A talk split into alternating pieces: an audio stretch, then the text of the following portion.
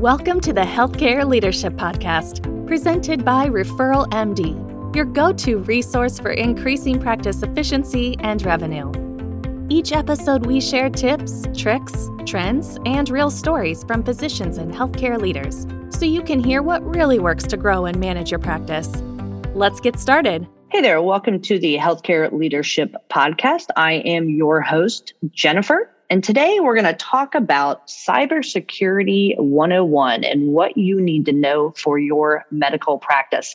I think this is a pretty hot topic because every day on the news, it seems like we're either talking about Russia and cyber attacks, and specifically on many of our businesses, or ransomware attacks or whatnot. So I'm excited today. We are joined by Mr. Chris Burns, who is one of the managing partners and serves as the Chief Experience Officer at Dedicated IT, an industry-leading managed service provider that understands the unique needs and threats that come with the healthcare IT landscape. Now, Chris comes to us with an extensive background working in healthcare technology and has a specialized focus in EMR technology and the cybersecurity challenges that are top of mind for all of us. After over 2 decades in the industry, Chris has helped hundreds of medical practices, just like yours, navigate all the areas of healthcare IT. Chris, I want to say thank you for joining us today on the Healthcare Leadership Podcast. We're excited to have this conversation. Excited to be here. So a lot of practice managers and physicians have so much going on that IT and security has become somewhat of an afterthought. One thing we know that's paramount for protection may be cybersecurity insurance. Can you tell us a little bit about that, what it is and what it might mean for healthcare practices out there? Yeah, absolutely.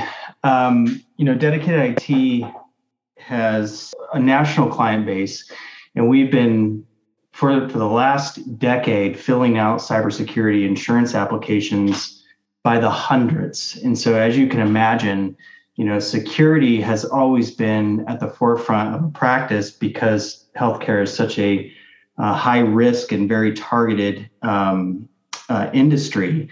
But I think insurance is just finally starting to catch up. And these applications that we're so commonly filling out for our clients have just become completely different. And so the last year, 2 years, as ransomware has become just incredibly common, ransomware has been usually paid out by an insurance claim, usually the cybersecurity insurance. And the applications have now started to ask for extremely more complex and much wider criteria. And so if you haven't had a renewal yet, it's very, you can definitely guarantee that your next renewal for cybersecurity insurance is going to ask a whole new set of questions and even have contingencies on how you're approved. What's some of the risk if somebody doesn't have insurance? I'm thinking like a small, like 1 or 2 provider practice. What happens if they don't have insurance and they get hit with one of these ransomware attacks? They're stuck with the bill. When you look at what ransomware is today and what ransomware was 10 years ago or 5 years ago for that, it's evolved quite a bit. Today, the insurance industry engages the FBI on every single ransomware attack. It's become so common that insurance companies are, asking for all kinds of new vendors to be involved, like a security forensics vendor. There'll be legal counsel appointed for you. There'll be just funding for you to put pieces back together, like your operations, paying your staff, making sure that you have systems that are usable or software that is, restored from backups. If you have backups, hopefully you have backups. But that's essentially what insurance was really meant for. And if you don't have that insurance, you're stuck putting the pieces back together, footing the bill out of your own pocket. Wow. So it sounds like, is this a newer type of insurance or is it something that's been around for years? In fact, how has it evolved over the years? Yeah, that's a great question. I think if you go back, 10, 12 years ago, insurance was expanding their portfolio and adding cyber coverage as really just as a small benefit to a business. And if you look at healthcare and just how much of a target it's become, the rampant, increase in trend of ransomware has just become so common that the insurance industry really just didn't catch up. So things like phishing became kind of normal. Anybody that's listening or has email has probably got a spam message or a phishing email of somebody who is acting like somebody else. But I mean, can anybody remember the Nigerian prince emails? Hey, I need $1 million, or I'm going to pay you $1 million to help me fund, to get my family out of Nigeria, or whatever the messaging was. And while some of that was cute, it really was the beginning stages of just what we've commonly now know as phishing. And threat actors are really leveraging communication platforms, and it's just become very normal. And so, those things have become common, like EDR, MFA, multiple ways of authenticating to systems like your bank. I'm sure 5 years ago it wasn't a requirement. Now it is. And we're starting to see that has become just a deterrent in how you can protect your practice and all the software that you use to log in. So you fast forward over time, and just the security landscape has just become so much more of a threat that, insurance carriers, what used to be a low risk, high margin, policy that they would sell is now an extreme loss. And so, asking the right questions to qualify and write these policies have become just much more complicated. And a lot of that is because medicine, shouldn't be any surprise to anybody that is very behind with security. And a lot of times that's because there hasn't been tough enough regulation or laws or consequences, because insurance has been the scapegoat. It's been the fallback, or the way that, a business owner would mitigate whether or not they need to invest in security, or will insurance pay the bill? And insurance is starting to not pay the bill. Wow. It sounds like, if we're talking about cybersecurity 101, it sounds like the very first step before even opening the doors is making sure you have the right policies in place so that you're protected, because you're always having to be on the defensive especially when there's malware or ransomware, or, who knows what's going to happen in, the world markets in the next couple of months here. So it sounds as if insurance is finally, really paying attention and making determinations of what they're going to pay for and what they're not going to pay for. What do you see changing in the near future in terms of cybersecurity and the insurance that goes along with it? Yeah, there's quite a few changes. I think if you just summarize really, the 4 or 5 big things, the first thing you can just guarantee is that the cost has just increased incredibly. Last year alone, we saw our clients, and even ours at Dedicated IT, our insurance just go up about 100%. Even quarter by quarter, they're projecting for 2022, 100 to 200% increases as they continue to tighten and harden down how they write these policies. So, if you look at, like, before, it was such a soft market, it was easy for any carrier to write a policy with a very high capacity for a very low premium cost. And as a business, you really didn't think twice about this because it was such a low cost of entry. Why not, right? But, they're hardening. And the reason for that is because the cost of a remediation is so much more than it used to be. I think the other thing that is very common is that coverage has changed. You used to be able to get a $3, $5, in some cases, $10 million policy, and that's just not possible anymore. So outside of just the cost increasing, you're looking at the coverage amount and how wide and how far and how deep that goes. Even the criteria and the language of what they cover is being pulled back. Before, it used to be really easy just to get a huge policy that pretty much anything under the sun would be approved. And now we're seeing all kinds of new criteria that's being asked, or even just, supplemental applications required in order for approvals. Another thing that we see is remediation has become extremely complicated. Remediation used to be you pay the threat actor Bitcoin or maybe a multiple Bitcoin, if that was the case.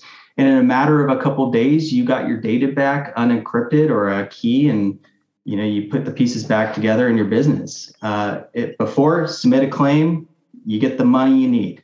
Now, FBI is involved in every single case. On most cases, on average, it takes somewhere along the lines of 212 days, 300 days to complete a full remediation. And for a fast-moving, high-expense practice, that's very costly to you to not have the funding you need in order to pay people or to see patients or even to tell your referring offices, hey, this is what's going on.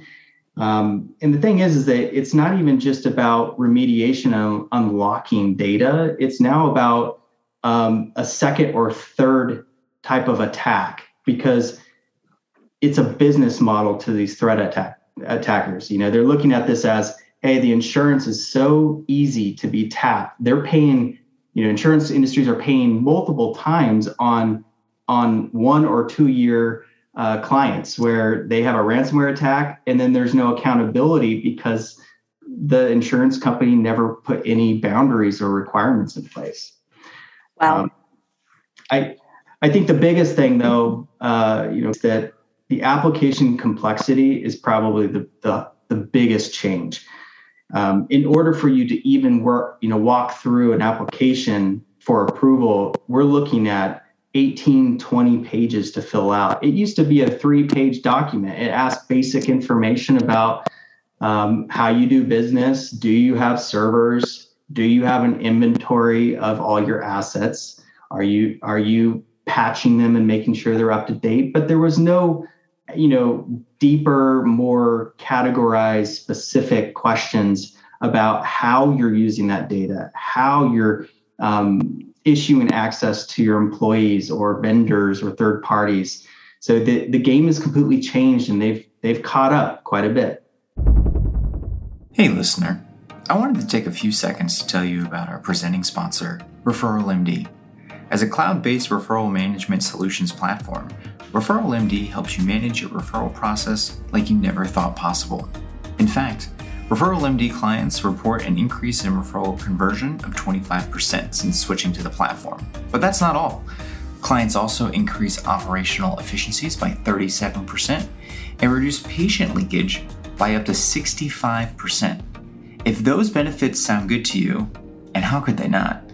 We invite you to visit getreferralmd.com/offer to schedule a no-obligation tour of the ReferralMD software in action. Plus, as a thank you for being a listener of this podcast, you'll get 50%, that's 50%, off your implementation fee. All you have to do to get that 50% savings is visit getreferralmd.com/offer and set up your free product tour. And now, back to the show. Wow. So if a listener or maybe somebody on their team suspects they've downloaded malware or have some kind of security breach, what's the first thing they should be doing internally at their practice? I mean, hopefully a practice is working with, an IT professional, somebody that is competent and has made some recommendations. But look, malware is a different game than what it used to be. It's you need more than just an antivirus or some basic policies or filters on your firewall.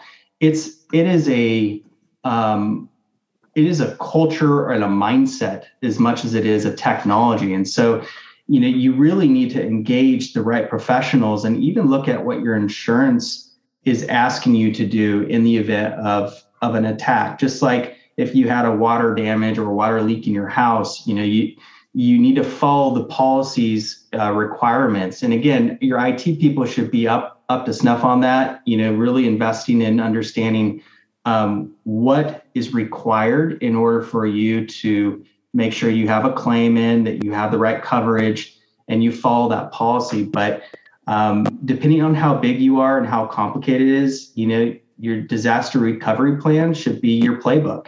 How are you putting the pieces back together, and how can you shine on if you do get ransomware? You can navigate that restore. You know exactly what to expect because you've tested it a few times. But your IT should be able to answer those questions and give you direction and set the right expectations. Yeah, and it sounds like years ago it was kind of just, when something like this happened, the kind of thought was, well, IT is going to handle it, because it has to do with our networks and our computers. I get the feeling that you're going to say that that's not so much the case anymore, and that now it's not just falling on IT to manage this process. Yeah, no, you're absolutely right. And I think that the thing that we want to drive home is that, what worked before is just not going to work anymore. You have to get out of this mindset that we can wait till the last minute, or security is not something that we have the time or budget or energy in a lot of ways to invest in. This is a mindset that has to shift. And I think that cyber insurance, should never be accepted as the risk management plan. It's very often that we meet practices that are going through either a transition of IT or, we meet at a conference and they have this mindset that insurance will protect me. And the thing is that you have to assume that it's just a matter of time before insurance is no longer going to foot the bill, or their requirements are going to be so stringent and it's going to be so expensive that you really need to understand the consequences without insurance. How do we stand on our own feet and maintain expectations with our staff, with their expectations, our colleagues in town, how we do business? Think about this without insurance, and how does that change your decision making? Wow. So we all know that healthcare is delivered differently today. So the same goes for technology. We see this in practices all the time, still operating on the old Windows platforms. So the same goes for technology. Old devices and platforms, they shouldn't be used, right? So how would you suggest a practice develop a technology roadmap to ensure the security and efficiency for their team? Yeah, no, that's a great question. I think there's probably a whole segment, a whole hour we could spend on that, just talking through what does a roadmap look like. But I think if you're listening to this today, think about your company and how it uses technology.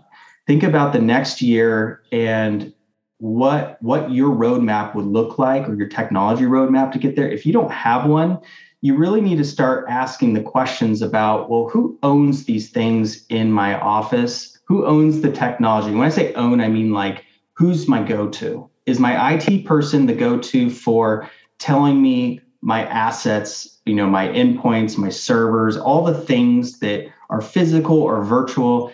Are they supported by the manufacturer? Do they meet the HIPAA requirements? Do they meet our new insurance requirements? Do I have even an inventory to look at? But this is the first time in history, in my professional career, over 20 years in managed services, in healthcare, that I could tell you there's real consequences for running systems that are outdated. It is so common that we see things just 10-year-old systems that are running Windows 7 still, and those systems are now potentially preventing you from moving forward and getting an approval on your insurance, or could be the vector for how you get a malware infection or ransomware. And this is the first time that you really need to take this serious and understand that these small things, while maybe working because they've been working for years and years, could literally shut down your practice and prevent you from having insurance. And so a technology roadmap, it really extends beyond just, do I have stuff that is being supported by manufacturer, or is it running the right version of Windows? It's really holistically everything in your office, your people, your processes and how they use those systems, how you enable people to get in and access that data, or how you provision access. Do you know when people access that data? And I think a technology roadmap will help you understand where you can start building visibility to those things, so that you can start budgeting and prioritizing what needs to be done, in what order, how do we communicate it, when is it going to expire, when is it going to renew, and get buy-in from your team. Yeah, it sounds like the technology roadmap is the first step to creating, to creating the future that we all want that's going to protect us from a cybersecurity standpoint. And it seems to be the element that's going to be necessary to be able to secure insurance and have a premium that's, you know, halfway manageable. So circling back to that cybersecurity insurance issue, or just cybersecurity in general, how can a practice self-assess where they are right now and what actions they should be taking? Yeah, I mean, I think that there's really two things that I see a lot of practices either reactively ask us for in the heat of a renewal, or we try to get in front of with a customer and say, here's the things you need to do. And it's really like a security assessment, which is different than, I would say, like a technology assessment. A security assessment really is going to walk through a lot of the same type of criteria that a security risk assessment would have. When you do your HIPAA annual assessments, they're asking questions about how you conduct business, how people are using the systems. All this really ties into like a security maturity, how, you know, where you're at in your maturity, where you need to lower risk. And there's all kinds of ways that you can accomplish that. Dedicated IT has one that we do for our customers to help them understand what their gaps are, and then we present it and they can make decisions on where they want to go. But I think your insurance carrier also will be able to help you with some of this. We have like a open-ended self-assessment that anyone anywhere can run on themselves. It's not like a sales thing. It's really just an aggregated application that's broken down into categories so that you can start making sense of, you know, who do I need to find in the practice to help me answer some of these questions, or is this something that we're even doing? And I think awareness is like the biggest call to action from any assessment, because if you don't know the right questions to ask, then it's really difficult to go and find somebody, a resource or one of your employees, and delegate, you know, something that's actionable. And so a security self-awareness really would be where I would point people an assessment. So once they have that assessment, how do you suggest that we prioritize what comes out of it? So I think the number one thing I would recommend any practice is to call up their insurance broker and find out when their renewal is. If they can at least look at the renewal dates and work backwards from that, you can request an application, an early application, to know what is required. And so if we're talking about insurance specifically, you want your roadmap to really be prioritized by the things that are going to prevent you from being approved in your application. So get a hold of your last year's application, call your carrier, ask them for the new application criteria and the requirements, and then start taking all the assessment data that you've mapped to either a vendor, maybe it's some of your staff that can go in and get some of these things done, but start prioritizing it so that you don't reach your renewal date and realize that you haven't had time to do the things you need to do to be approved. And the thing is that you need to call your carrier or your broker and talk to them like you would talk to them at dinner. You know, ask some questions like, are you prepared, you know, with a team of professionals to stand beside me and ensure that I'm made whole? Or are you going to just, you know, send vendors to me? You know, find out what they're capable of doing for you and find out if they're, you know, if there's wiggle room. Hey, look, we can't afford as a practice to make this big investment today, but in the next 90 days, maybe we're going to do some things to bring us to the finish line so that we can get a green light. Can you give us a contingent approval at the rate that we were on last year for the same amount of coverage if we do those things? And a lot of times these carriers and brokers, they'll negotiate for you and you'll see fruit out of it. But every carrier is different, albeit they're all working together to try to standardize how the underwriters approve some of these policies. You know, these are people and there is flexibility here. So I encourage you to really look at your insurance as part of that prioritization of the technology roadmap. Yeah, that's great advice and some great inside baseball knowledge from working with all these practices over the years, Chris. Before we wrap up, is there anything that I haven't asked you that you'd like to mention? And if our listeners want to get in touch with you, how might they do that?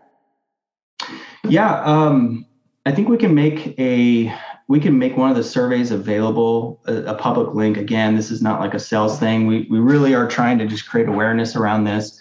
It's a security score tool that just gives you next steps. It's something that you can fill out. It takes about 10 minutes and it sends you a score based off of your answers. You can take that back to your staff and start asking questions. It gives you the awareness you need to start making a plan.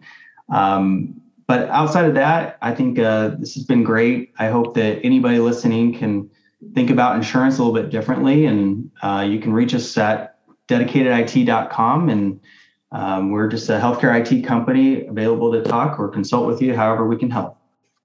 Awesome. I really appreciate it, Chris. Thanks for joining us on the show. Absolutely. My pleasure. And with that, I'm Jennifer, and I will see you next time on the Healthcare Leadership Podcast. Thank you so much. Thanks for listening to the Healthcare Leadership Podcast, presented by ReferralMD. If there's anything you missed from today's episode, don't worry. We take the notes for you at getreferralmd.com/podcast. If you're not already a subscriber, please consider pressing the subscribe button on your podcast player so you never miss a future episode. And don't forget to leave us a rating and review to help us reach even more of our peers in the healthcare space. This podcast is presented by ReferralMD, the nation's leading centralized referral management platform for healthcare providers. Find out how ReferralMD can help you manage your referral process, decrease patient leakage, and improve communication between providers and patients at getreferralmd.com.